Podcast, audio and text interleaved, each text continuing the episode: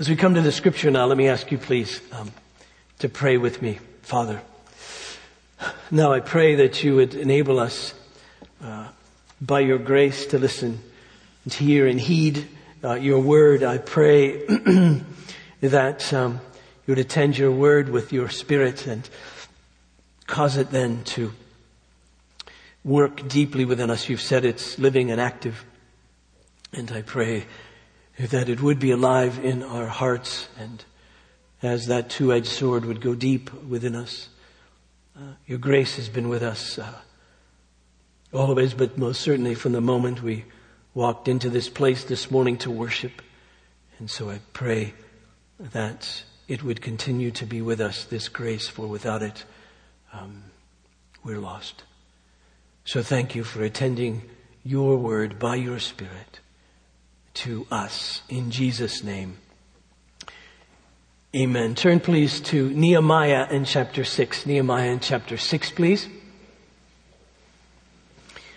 As you know, we're in Nehemiah chapter 6 because last week we were in Nehemiah chapter 5. And uh, so, simply moving along. This is the word of the Lord. Now when Sanballat and Tobiah and Geshem the Arab and the rest of our enemies heard that I had built the wall and that there was no breach left in it, although up to that time I had not set up the doors and the gates, Sanballat and Geshem sent to me saying, come and let us meet together at uh, uh, in the plain of Ono. But they intended to do me harm. And I sent messengers to them saying, I'm doing a great work and I cannot come down. Why should the work stop while I leave it and come down to you? And they sent to me four times in this way, and I answered them in the same manner. In the same way, Sanballat, for the fifth time, sent his servant to me with an open letter in his hand, and it was written, It is reported among the nations, and Geshem also says it, that you and the Jews intend to rebel, and that is why you're building the wall. And according to these reports, you wish to become their king. And you have also set up prophets to proclaim concerning you in Jerusalem, there is a king in Judah. And now the king will hear of these reports.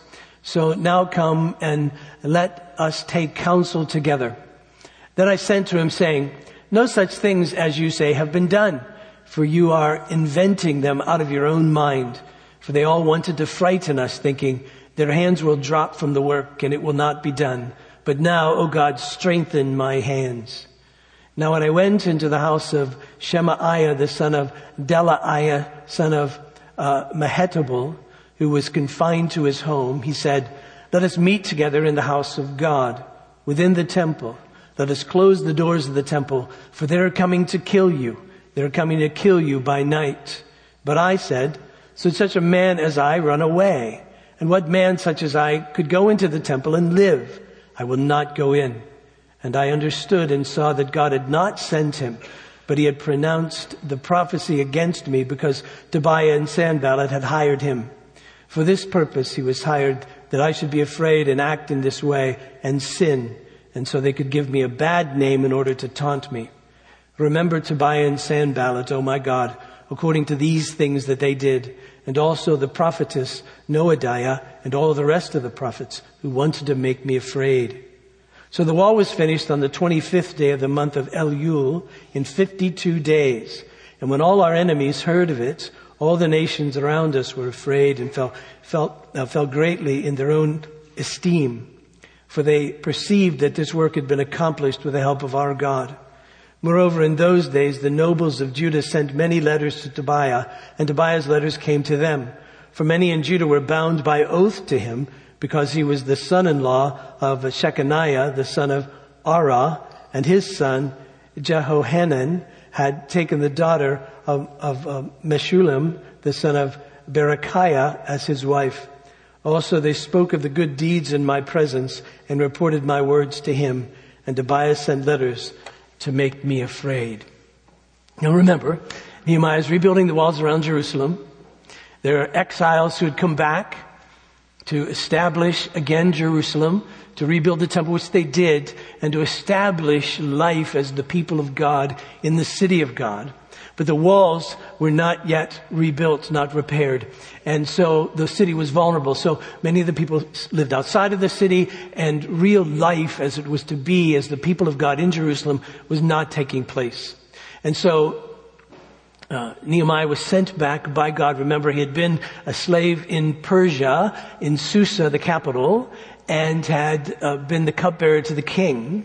And with sort of that in, if you will, when he received news about the walls not yet being rebuilt, uh, he was able to, to speak to the king after much, many months of prayer and fasting and so forth, speak to the king about sending, about the king sending him back with various resources in order to rebuild the wall. All that took place, Nehemiah is there. Now you may remember that he, he, he, he faced opposition. In chapter 4, there were those from the outside, the Sanballat, Tobiah, and Geshem, who were sort of rulers in various little regions or provinces around Jerusalem. And they had come against him because they had a vested interest in Jerusalem staying weak. They didn't want to have another strong uh, city, especially one that could be devoted to the, the Lord, uh, the creator of all that is, and, uh, and thus separate them from all the other uh, provinces or cities around. And so they, they didn't want the walls to be rebuilt. And so they came against the city and the builders of the walls in various ways. And we saw that. And then last Sunday we saw that there were difficulties from within in building up this city and building these walls. And some grumbling and complaining and all of that and opposition from within. And we saw how God, uh, through Nehemiah, dealt with that. And so, to be really honest with you, I come to this particular chapter and I'm thinking we're done pretty much. Right? We've got a opposition from without, opposition from within. What else could happen? Surely the walls will, the next chapter will just be about how the walls get finished and that's that. But it's not that. There's opposition now against Nehemiah, who is the leader. And that often happens in various settings, right? If there's a leader, there are leaders, then one of the ways to destroy the work that's going on is to come after the leader, the leadership, those in charge. Because if leaders lead well, then they're trusted. And if they're trusted, they'll be followed. But if there's some way to disrupt the leadership of that leader and make him take wrong paths, then everybody follows in these wrong paths and the, wor- the work is destroyed. And so here's Nehemiah, and now they come against him. And remember, in Nehemiah's mind, he's not simply building walls. But as we said a number of weeks ago, he's really building church. That is, he's really building these walls so that within those walls, in that kind of safety, that the people of God can worship and live as the people of God in the city of God. And so there's a sense in which he's building church. And so our interest in this, in addition to simply learning what's true in the scripture, our interest in this is asking the question, how does this help us build church?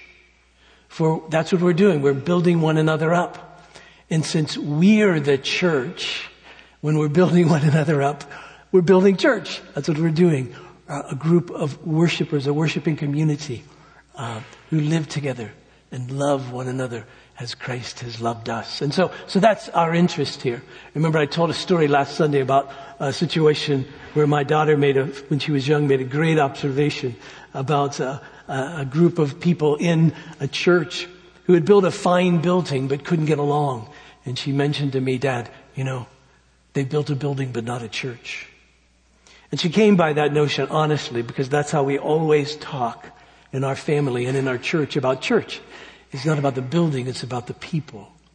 It's, it's who we are as, as the church, as the people of God. It was always funny to me uh, when we were worshiping uh, in the early 90s at Deerfield Elementary School. People would often ask me, when are you going to build your church? And first I had to say, well, it's not mine.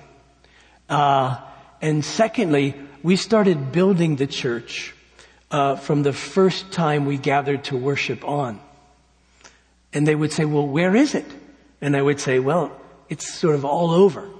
You know, I know where some of the church is today, but it's all over the city. In fact, some people are out of town. Some churches out of the country. And they would look at me like, now that was kind of a snarky answer because I knew what they were asking really, but, but I couldn't give in to let myself really answer it by saying, oh, we have a building fund and a building committee and blah, blah, blah, blah, blah. I just, you know, because that wasn't what, that's not really the church.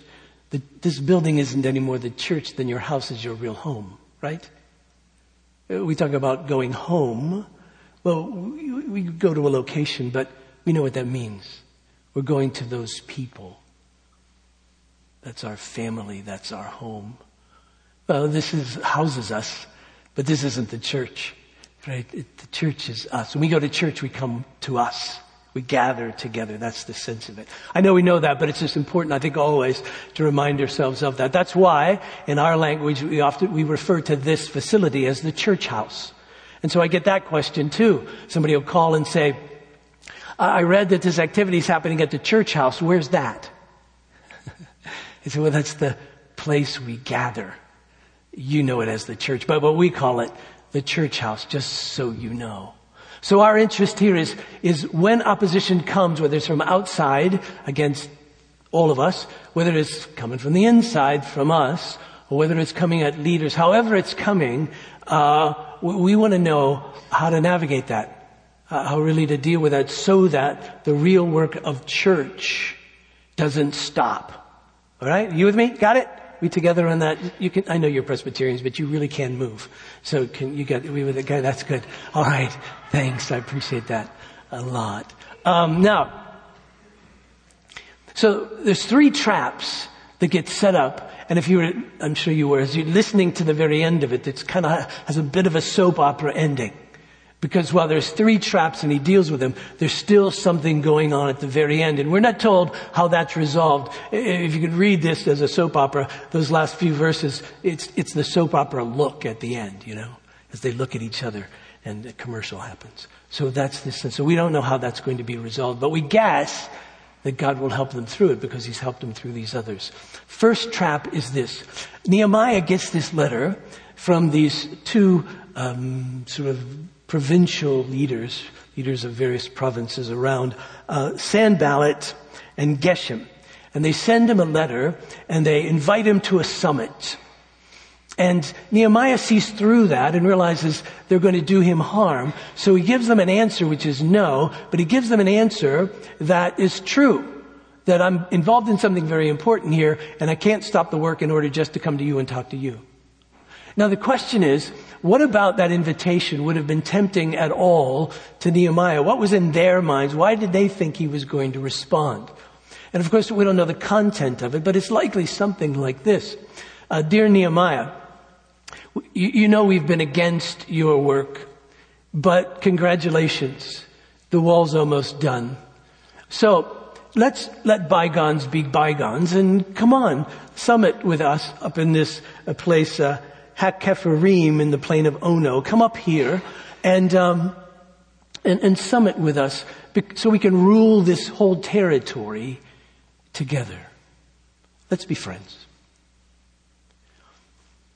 Now that doesn't seem unreasonable really from a political standpoint, from their uh, point of view. Uh, but, but, but, but, somehow Nehemiah saw through it. It could have been that as he said, you're going to harm me, it could be that he was thinking that whatever you're going to do here will uh, discredit us or put us into a situation as Jerusalem that we shouldn't be in, and so that will harm us.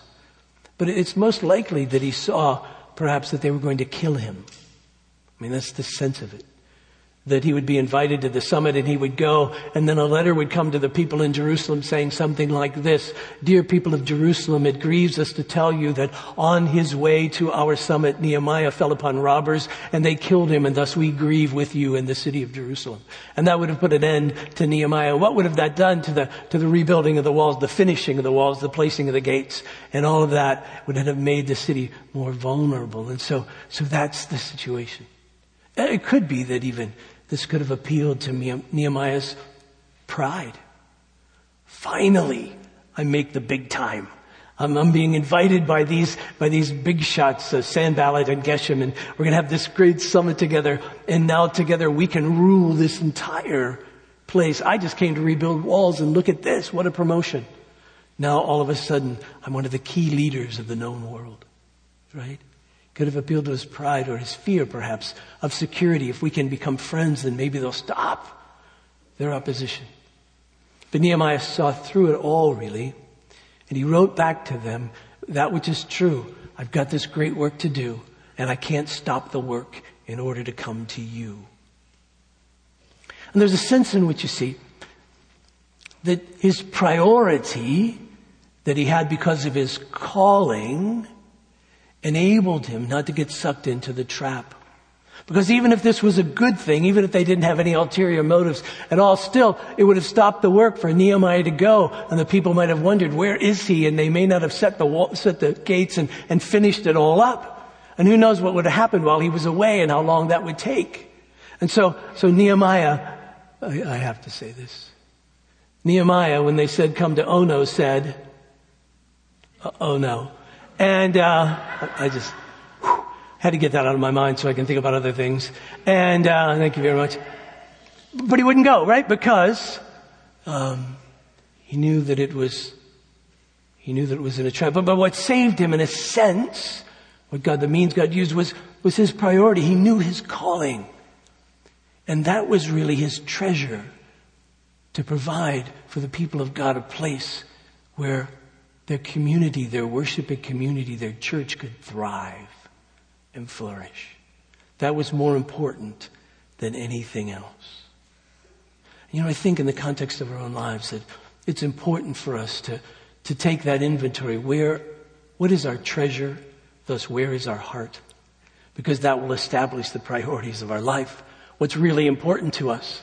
But and you see, once those are established, then it helps us make decisions. It helps us decide, yes, we'll do this, or no, we won't. Um, and it, it, so it, it's very important these priorities that that we establish. You see, because they reveal our heart.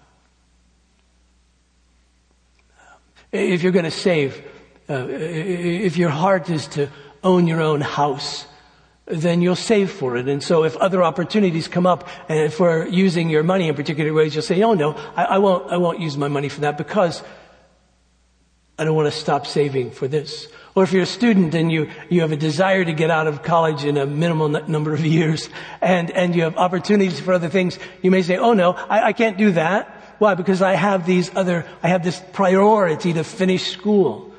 Or if you have an exam on Friday, you may say, well, I, I can't do that on Thursday night because I have to study for my exam. That's my priority. And so that's, those are good things. Those help us to make decisions. Those priorities that we have, those priorities that are established, that are in place, that are based on, I trust, our treasure, which is Jesus in the glory of God. And then when opportunities arise that conflict with that, we say, no, no, no, I can't go. I can't do that.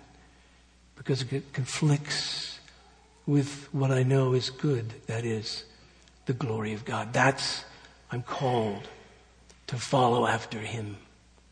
This would take me on a path away from Him and away from that.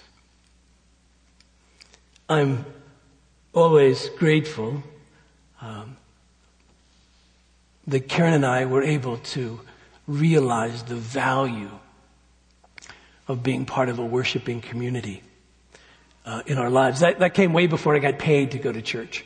Um, uh, and, and so, so you might think I have a, you know, well, we pay him. Of course he shows up. Um, but uh, we were 13 years married before anybody paid me to go to church. Uh, and in those early years, trust me, they didn't pay me enough to make it that worth worth my while. But anyway, um, we uh, uh, we get, and, and it's important we realize that gathering as the people of God, as God calls us to do, is His wisdom. And so gathering as the people of God each week for us reflects our treasure that is to worship God. And so when things would come uh, under our paths, like uh, on Sunday mornings, we'd just simply say, no, it was easy, in a sense. No, no, no, this is, this is it. This is what we do on Sundays.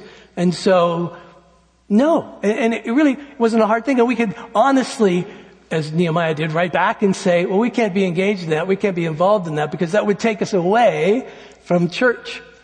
And, and church is a good thing. And church is a necessary thing. And it's a priority. It's the hub of our lives and our week to gather with this people of God. And so it made it an easy thing for us to be able to, to say that. Um, the danger, of course, is that just as Sanballat and Tobiah and Geshem wanted to make friends with Nehemiah, and he realized we can't really be friends. Lepers don't change their spots. And so, no, I have to keep on with my work. I can't join you. We can't be friends because you see, enemies are the most dangerous when they seek to become our friends. And so there are many friends that attract us, like for us on Sunday mornings. Many good things happen on Sunday mornings other than coming to worship. I mean, good things, right? Uh, you can gather with other people on Sunday mornings and have breakfast. That's a good thing, right? It's not a bad thing. Uh, but yet it takes away from the best thing. Uh, uh the elephant in the room, of course, is sports on Sunday morning for families. Uh, bless you. I'm so glad I don't have kids uh, of that age now uh, that have to negotiate that and deal with all that. Uh, we didn't have that temptation quite the same way uh, that you all do, but sports, I think anyway, is a good thing. It teaches teamwork and sacrifice and families gather together and sit together. It's a wonderful time. And so the friends of all the things that can happen on a Sunday morning say, let us be friends. We can come and give you a lot of what you get at church. Right? But will that eventually kill us? That's the question. Our work is really good. You know me, I'm a huge advocate for work. I love to work. And, uh, uh, well, I love certain kinds of work. Uh, didn't want to give my wife. Karen's going, "Oh, cool, man! This is great. I got four bushes that need to be moved." And no, I, I don't. I don't particularly cherish that kind of work. I like book work anyway and talking uh, so anyway I, I like certain kind, i love work and, and and and and it's a good thing you see but there are friends of work, if you will, want to make friends with me and say, Bill, this is good to do, and this is good to do, and this is good to do, and this is good to do, and this is good to do. And before you know it, Work is my God. And it's the thing that defines me and directs me. And God no longer directs me and defines me in my work, but my work defines and directs my relationship with God, and that's not good. Right? Even though work itself is really good. Right? Family is good. But we have to be careful. Family can define and direct us. And family can define and direct our relationship with God rather than God defining our relationship with family. And when that happens, you see, a good thing is taken over, and now it's an idol. And it harms us. And so we have to be cautious with whom we make friends and alliances. This has been a great thing for us as a church. For us as a church to always be asking ourselves the question, why are we here? What are we to do? The other morning I was studying with a group of men, uh, Matthew 13, the parable of the sower. And we thought through the fact that the kingdom of God, which is our treasure, this kingdom that is graciously ruled by Jesus, the kingdom of God, which is our treasure, spreads by the sowing of his word. Right? You know that parable. So the kingdom spreads by the sowing of his word. And so we're always, as a church, asking the question, how does this spread the kingdom by the spreading of the word of God. And you know our my little motto at least, that the ministry rises and falls in the power of God's word working by his spirit to change people's lives. And so we're always asking that question. And so when we're asked to make friends, we're always asking, whether it's with a program or whatever it's joining with, we're always asking the question, how does this enable us to do that? And if it doesn't enable us to spread the word of God and spread the gospel and make disciples of Jesus, then no, sorry. We've got more important work to do. Now that work that they're calling us to may be really important work, really great work to do. But for us as a church, no. And it keeps us, you see, keeping the main thing, the main thing. We're often asked as a church to join with other communities of faith. And I always ask the question, faith in what or whom? Because I have much in common with every other human being, right? Because I'm a person, they're people. and so we laugh and we cry and we eat and we drink and we work and we share community and we, we you know, all those things that, that human beings do. So we share a ton of that. And many of us share a lot because we're citizens of the United States of America. And so we share all that together. That's great. But, but, but faith itself doesn't unite me with anyone unless they have faith in Jesus. Right? I know you're Presbyterians. Come on. Right? Yes. Okay, there you go. Thanks, Bob. Uh, and uh, uh, because you see, faith in anyone, anything other than Jesus isn't even close. Paul would very pointedly say, it's as close as God is with Satan, or heaven is with hell. Uh, if you don't like that language, it's Paul, not me. Uh, the, but it, that's the really point of it, isn't it? And so the great danger, so for us is we're always asking that question as a church when others are making friends and alliances, faith in whom? Faith in what? And if it isn't Jesus, then we can't join. We can't link together. But you see how that keeps us safe. You see, that priority of keeping the main thing, the main thing, the kingdom of God ruled and reigned graciously by Jesus, um, uh, the gospel, making disciples, however you want to define that, uh, keeping the main thing, the main thing as priority. When other things come in, we can easily evaluate it and say yes and no to it. And if it doesn't do all of that, if it isn't the main thing for us, at least as a church, we can say no, we have other things to do that are more important for us than that. Individual Christians may be involved in a variety of things, but us as the church, you understand? Us as the church. And I think as I look back on our history, when people ask me, how have you stayed the course? It's because of that priority. Not unlike, I think, Nehemiah's priority and his calling there. Because you see, the biggest danger to Christianity aren't the extremists. It's the ones who look the closest to us, but without Jesus. That's the greatest danger. I hope none of you wants to be a mass murderer, right? That's not tempting. What's tempting to us is to be a really good person. Do all the right kinds of things. But that's not the essence of following Jesus. Oh, we, we want to do the right things as Jesus defines them and as he helps us. But the gospel is that we can't, and he did, and we trust in him. All right? So, so these priorities keep us straight. Now, more quickly, I hope, than getting through that one, these last two traps. Uh, this next trap is related to the first one. Uh, they kept sending him these limits, uh, letters to summon us, and then they finally send him an open letter. And an open letter is a letter that's uh, open. Um, I don't want to confuse you. Uh, it's unsealed, and so it means anybody can read it. And that's the purpose of it. It was like uh, whatever century this is, BC's version of Facebook, right? You put something up public and everybody can see it. That's the, that's the deal. And so what they were saying about Nehemiah was that, that you're going to set yourself up as king. You even have prophets running around saying, uh, uh, Judah has a king. And you know what's going to happen? King Artaxerxes is going to see this. And when King Artaxerxes sees this, he's going to say, you've betrayed me. You came to me with a sob story and, and all of this about your people and needing a wall and you asked me to give resources to rebuild, to help you rebuild this wall and send you back and to train a new cupbearer and all of that. And, and now you're building this city and it's going to turn against me.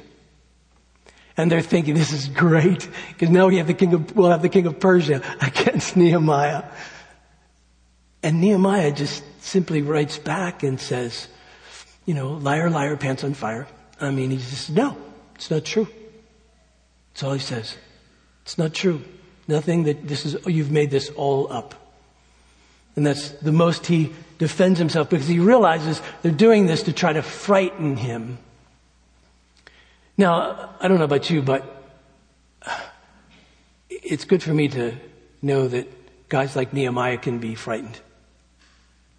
I mean, we read in chapter 2 where Nehemiah is first going in front of Artaxerxes and Artaxerxes, the king, says to him, Why is your face sad, seeing that you're not sick? This is nothing but sadness of heart.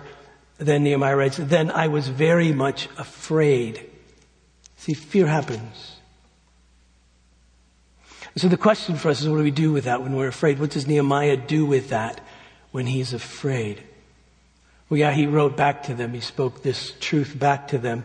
Uh, and he says, but he prays, but now, oh God, strengthen my hands. In other words, don't let me give in to this fear, but strengthen my hands. I'm going to trust you to help me through this. And praying, you see, God help me, is what we're to do when we're afraid. We said last Sunday that what motivated so much of Nehemiah's life was what he called the fear of the Lord, the fear of God, the fear of the Lord. He wasn't afraid of God. It wasn't that. It was this sense of awe and wonder to realize that the God of all who is the creator of the universe is actually with me. And he'll actually fight for me. He'll actually defend me. He'll actually keep me. And Nehemiah realized that, and, and that meant all his other fears were gone. Because if God is with me, who can be against me? Well, the truth is a lot of people can be against you, but if God is with you, his point is, uh, we can take them. Right?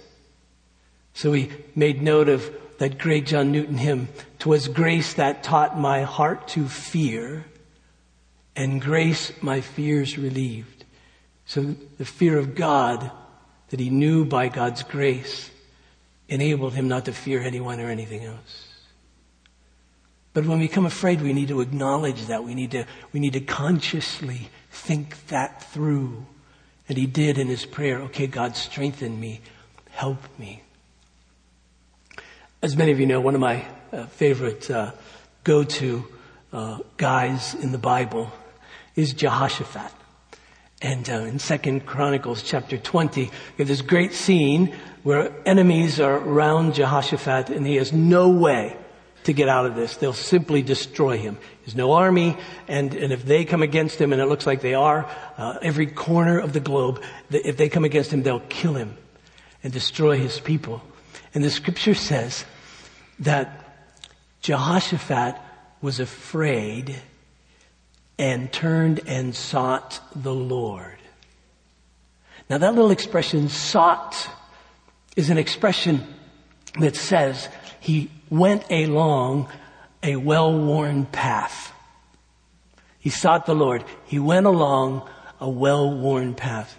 You know, when you're afraid, it's really hard to think through all the proper steps. And it's really good to have a well-worn path to keep you on that path. You know, if, if, if you're in a forest and you know it well, but it gets dark and you didn't realize it was getting dark, but it gets dark and then all of a sudden you start hearing noises and seeing, you know, shadows and shapes and things that could come against you. It's really great to know that your feet feel the path and know the path and can take you out, even though your head may be scrambling. And that's this sense. He was afraid. Why wouldn't he be? But he went along a well-worn path that carried him along. And we go along a well-worn path to God through Jesus. And when we go along that well-worn path, if it is for you, and I trust it is, then we don't need all the niceties. We don't need all the preamble and we don't have to say the Lord's Prayer just perfectly and we don't have to recite the things that we learn. We can just say, God, I'm scared. And, uh, and you know, Jesus, this path through whom we go, takes that, God, I'm scared, to his and our Heavenly Father. And He translates it. And He, He makes our requests for us in a way that His Father says, sure, I'll be with him. Go, Spirit, help him. Right? That well-worn path. So Nehemiah knows this well-worn path and he says, God, strengthen my hands. If you don't strengthen my hands, I'll give in to this fear. If you don't help me, then they'll win. But God, I'm going to ask that you strengthen my hands. And so God does. And then finally, this third this third trap. And it may be the most devious of all because uh, uh, Shemaiah is, is a priest, it seems. And he's confined to his house, so he invites Nehemiah to come to him, and Nehemiah must trust him because he goes. He wouldn't go to Sanballat, and Geshem's place in Ono, but, but he would go to this man's house, so he must have trusted him. And so he goes to his house, and this priest says, they're going to kill you. They're going to come by night to kill you. And Nehemiah understands that to be a prophetic word. And it's laid out in a prophetic cadence, those two expressions. And so he sees him as a prophet at that point. But then the man goes on to say, so let's go into the temple and close the doors and hide. They'll never get you there, in essence. And at that point, Nehemiah starts to think. And he says this, should a man such as I run away? And by that he doesn't mean I'm a great courageous man, but rather he means look at all the things that God has done for me. Look at all that I've experienced. God called me when I was in the, in, in the capital Susa and, and he gave me such grace to be able to ask the king to return and all that work that I came and look, the walls almost rebuilt and, and we've, we've, we've, we've, we've uh, defended ourselves against all the oppression, whether it's from outside or in and, and, and who am I now to run and not believe that God will help me? And then it seems a light goes on in his mind and he goes on to say this, and what man such as I could go into the temple and live? I will not go in. In other words, I'm not a priest.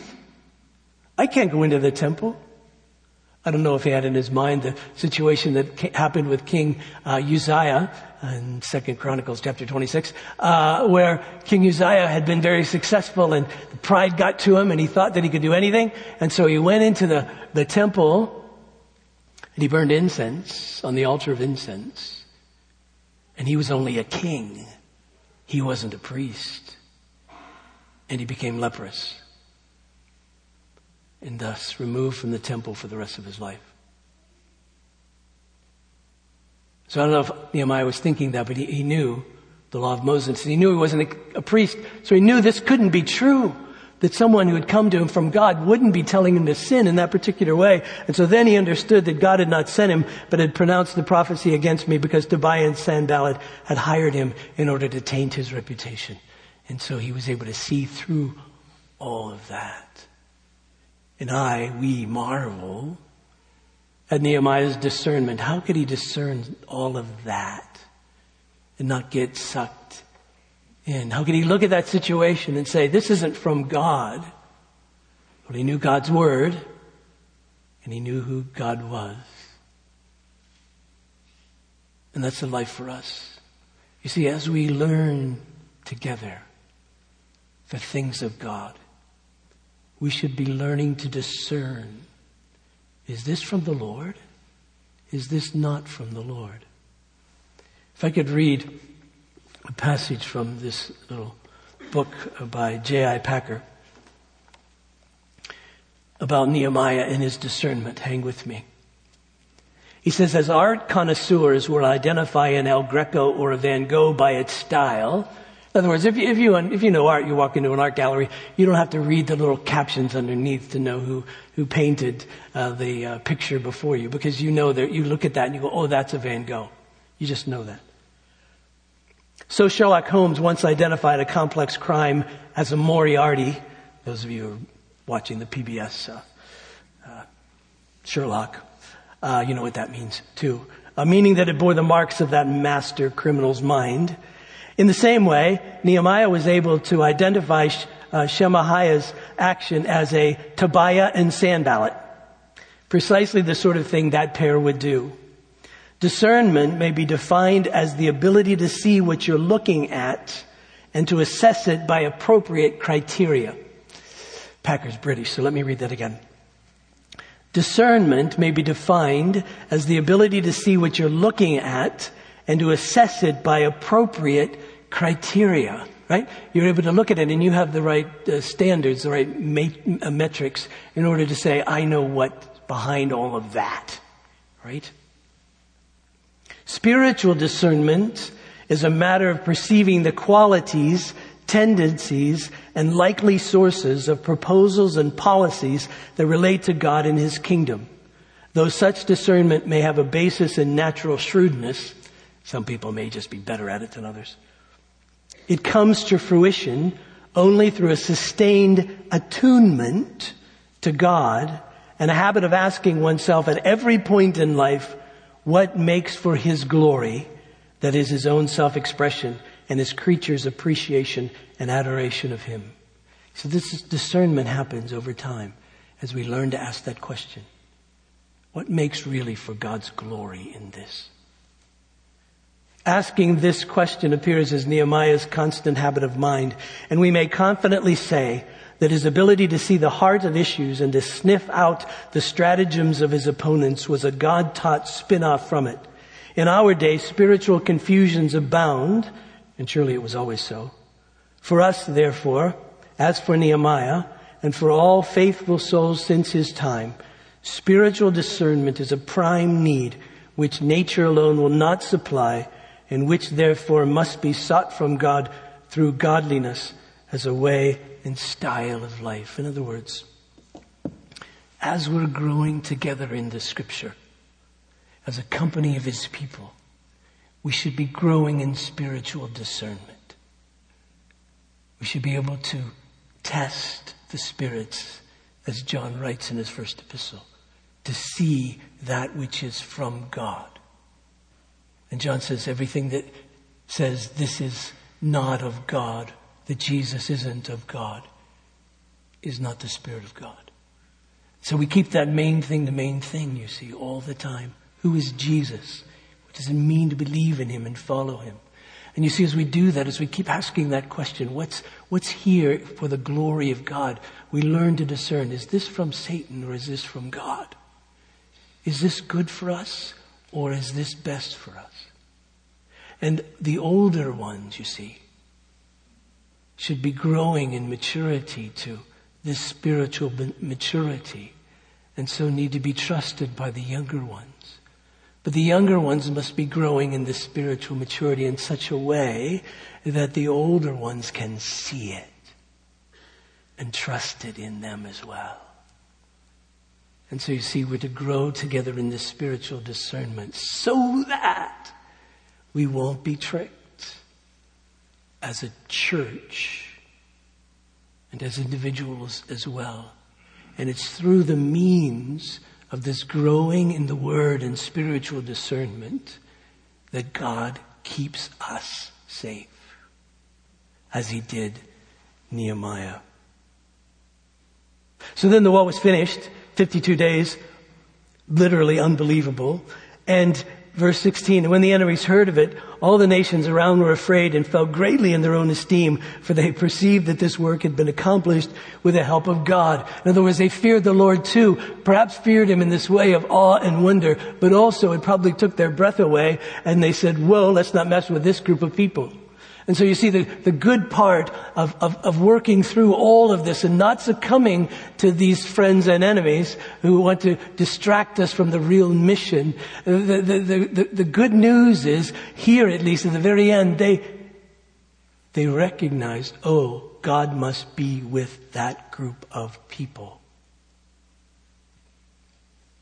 You know, the course of time from here on out, we, we have no idea how the world will perceive us what people will say about us. One of these days it's going to dawn on some of the parents who send their kids to our VBS because it's fun. It's going to dawn on some of those parents that their kids are growing up believing that there's salvation by grace through faith in Jesus only. And perhaps the parents don't believe that. And they're going to perhaps say things I mentioned last Sunday, just in passing, I think to you all that when my mom got saved at a uh, vacation Bible school, I'm almost done. Give me three more minutes. Uh, vacation Bible school. My mom got saved at a vacation Bible school when she was 11 or 12. She came home and she told my grandmother, who otherwise was a fine Irish woman, uh, said, that's silly. But it wasn't, of course. So who knows what people will say about us in the days in which we live. And to the extent they're wrong, all we can say is, no, that's false. God, strengthen our hands. Don't allow us to be frightened and don't let us be deviated from the work to which you've called us. Help us, God. And so you see, as a people, we're going to need, we must, we must grow in spiritual discernment.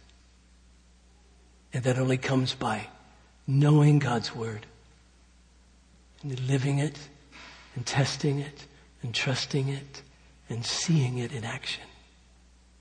And we grow in this spiritual discernment so that if and when days come that are more difficult than the days in the past, that we will stay the course and continue with the work to which He's called us, building the church, disciples of Jesus. Let's pray. Father, I pray for me, for us. That uh, if we're ever frightened, that we will know that you, God, are with us.